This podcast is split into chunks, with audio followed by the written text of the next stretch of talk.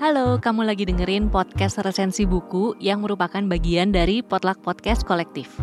Di episode ini, kamu akan dengerin resensi buku dari teman-teman yang berpartisipasi di kompetisi podcast resensi buku 3. Kompetisi ini berkolaborasi dengan tujuh penerbit, yaitu Gramedia Pustaka Utama, Kepustakaan Populer Gramedia, Penerbit Haru, Buku Mojok, Penerbit Mizan, Bentang Pustaka, dan Gagas Media, dan juga berkolaborasi dengan Inti Megah Suara Indonesia. Selamat mendengarkan. Halo semuanya. Jadi, suatu hari sekitar tahun 2017, saya pergi ke salah satu perpustakaan di dekat kampus. Status saya waktu itu adalah mahasiswa baru dan agak iseng, membaca buku dengan bacaan yang acak. Saking acaknya, penjaga perpus kayak bingung aja gitu, bacaan saya arahnya ke mana sih? Jangankan penjaga perpus, saya pun bingung. Dan di tengah kebingungan pilihan bacaan itu, saya menemukan salah satu buku novel yang nampaknya menarik. Buku itu ditulis Sindonata dan diterbitkan oleh PT Gramedia. Beberapa bulan ke belakang, saya ingin membaca ulang buku itu dan akhirnya memutuskan membelinya secara online. Saya merasa beruntung sekali. Meskipun bekas, buku yang saya pegang ini adalah buku cetakan pertama tahun 1983.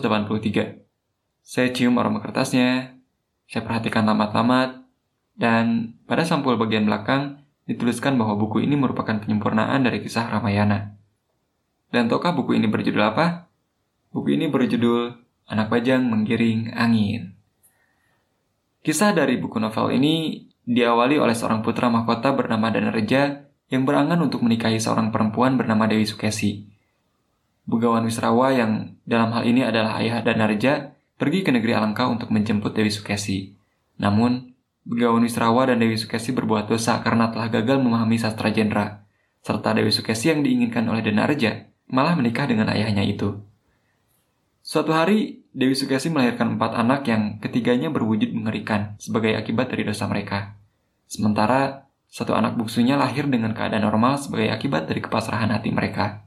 Salah satu dari anak yang mengerikan itu adalah Rahwana, yang nantinya akan menjadi raja dari negeri Alengka. Pada bagian selanjutnya, dikisahkan tentang asal-usul Anoman.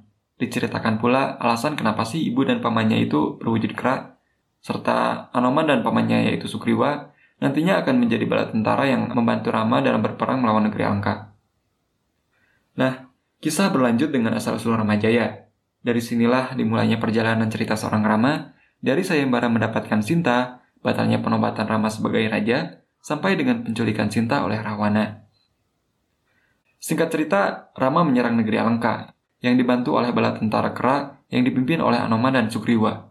Rama pun akhirnya membawa kembali Dewi Sinta dari tangan Rahwana. Namun sayang, setelah Dewi Sinta dipastikan selamat, Rama justru meragukan kesuciannya. Rama tega meminta Dewi Sinta untuk masuk ke sebuah api pembakaran demi membuktikan kesuciannya. Kesian banget ya. Saya kira ada banyak hal yang ingin disampaikan dari novel yang tebalnya 363 halaman ini. Dari sisi penokohan misalnya, yang menarik adalah sosok Rama. Rama yang umumnya kita tahu, ia adalah titisan Dewa Wisnu, ia seorang ksatria, bijaksana, tampan, dan seolah ia adalah sosok lelaki idaman bagi kaum perempuan. Namun dalam novel ini, penulis malah menggambarkan sebaliknya. Ia lebih sering jauh dari kebijaksanaan, bahkan cenderung skeptis dan cengeng. Yang mana kebijaksanaan justru hadir dari orang-orang di sekitarnya, seperti Laksmana, Anoman, serta Gunawan Wibisana. Sehingga saya bisa menduga, tanpa ada orang-orang bijak di sekitarnya itu, Rama akan banyak membuat keputusan yang agak sembrono sebetulnya. Di sisi lain, ada satu bagian yang bikin saya agak jengkel kepada pasangan Rama dan Sinta ini. Hal itu terjadi setelah Anoman diutus Rama untuk menemui Dewi Sinta di negeri Alengka dan memberikan cincin sebagai perintah Rama untuk mengecek kesucian Dewi Sinta. Bila cincin itu bercahaya saat dikenakan, maka keadaan Dewi Sinta masih suci. Namun bila sebaliknya, Anoman disuruh pulang dan tidak ada gunanya menghabisi Rahwana, sebab Sinta tidak lagi suci. Setelah Sinta mengenakannya, ternyata cincin itu pun bercahaya. Anoman pun meminta Sinta agar bisa pulang segera dengannya. Namun, Sinta tidak mau. Ia malah melakukan hal yang serupa kepada Rama. Sinta menitipkan kalung kepada Anoman untuk diberikan kepada Rama, yang mana apabila dikenakan, bandul kalung itu akan menyala. Itu berarti Rama masih mencintainya. Saat dikenakan Rama, kalung tersebut ternyata hanya redup, dan dari situlah Rama mempertanyakan hatinya sendiri.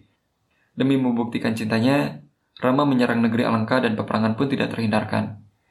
Seandainya cinta dan kesucian tidak saling menuntut, maka saya kira Anoman bisa saja membawa pergi Dewi Sinta saat itu juga untuk kembali ke pangkuan Rama. Peperangan pun tidak akan terjadi. Tidak akan ada samudera yang harus ditambak. Dewa-dewa tidak akan terbelalak, dan tidak akan ada korban jiwa dari masing-masing pihak. Di samping arus utama cerita tersebut, mengalir pula cerita-cerita yang justru menyampaikan banyak nilai. Seperti nilai-nilai dalam mendidik anak yang direpresentasikan melalui Barata dengan ibunya. Barata tidak tahu menahu bahwa dirinya akan menjadi raja untuk menggantikan Rama. Yang ternyata hal itu dipaksakan oleh Dewi Kekayi, sang ibu, atas nama kasih sayang. Barata pun menolak keinginan ibunya. Sikap Barata mengisyaratkan bahwa kasih sayang yang berlebihan kadang bisa memenjarakan. Lalu nilai bakti kepada ibu juga direpresentasikan oleh Kumbakarna adiknya Rahwana kepada Dewi Sukesi ibunya. Sebelum berperang melawan pasukan Rama, ia bahkan meminta restu dan doa kepada ibunya terlebih dahulu.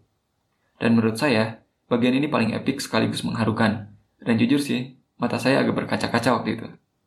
Apalagi setelah itu, Kumbakarna memerangi pasukan Rama bukan atas dasar membantu Rahwana, tetapi tindakannya itu didasarkan pada kecintaannya pada negeri Alengka di sini, kesan yang saya dapat ternyata tidak hanya kebaktian pada sosok ibu, namun juga kepada sebuah negara. Novel ini juga amat sangat kental dengan hukum karma, di mana segala bentuk tindakan yang tiap-tiap tokoh lakukan begitu dekat dengan akibat-akibat yang akan terjadi setelahnya. Tidak hanya itu, kesan nihilisme juga muncul di bagian akhir cerita. Pada dua paragraf terakhir, buku ini menggambarkan situasi saat Dewi Sinta dibakar oleh api, sementara anak-anak negeri Alangka dan anak-anak Ra saling bercanda dan bersenda gurau. Paragraf terakhir misalnya, dituliskan bahwa Rukun dan damailah hati anak-anak kera dan anak-anak raksasa ini, dan mereka tiada berpikir apa-apa kecuali gembira. Kegembiraan mereka seakan mengejek. Kisah dan riwayat yang dialami orang tua mereka ternyata hanyalah mimpi yang berakhir dengan kesesiaan belaka. Seolah-olah saya pikir buku ini ingin memberitahu bahwa segala yang diperjuangkan akan berakhir pada kenihilan. Begitu pula cinta yang diperjuangkan oleh Rama, yang konon katanya harus meruntuhkan gunung dan menambak samudra. Wow. Nah, bagi pembaca yang tidak terbiasa, perasaan bosan pasti dirasakan saat memulai membaca buku ini. Hal ini disebabkan oleh banyaknya metafora yang digunakan oleh penulis, serta kalimat-kalimat yang cenderung hiperbola.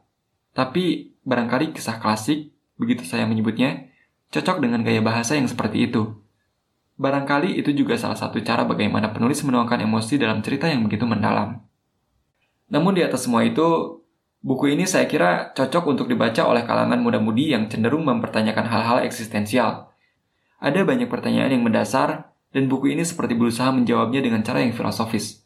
Terlebih, kisah Ramayana juga begitu dekat dengan masyarakat kita, sehingga upaya untuk mengenal kisah-kisah klasik yang pernah populer pada zaman dulu, rasanya buku ini bisa menjadi alternatif bagi pembaca modern saat ini.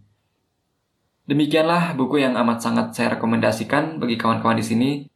Terakhir, izinkan saya mengutip dialog antara Anoman dengan Batara Surya, bahwa pengetahuan itu bukan untuk menguasai, tapi untuk memasrahkan diri.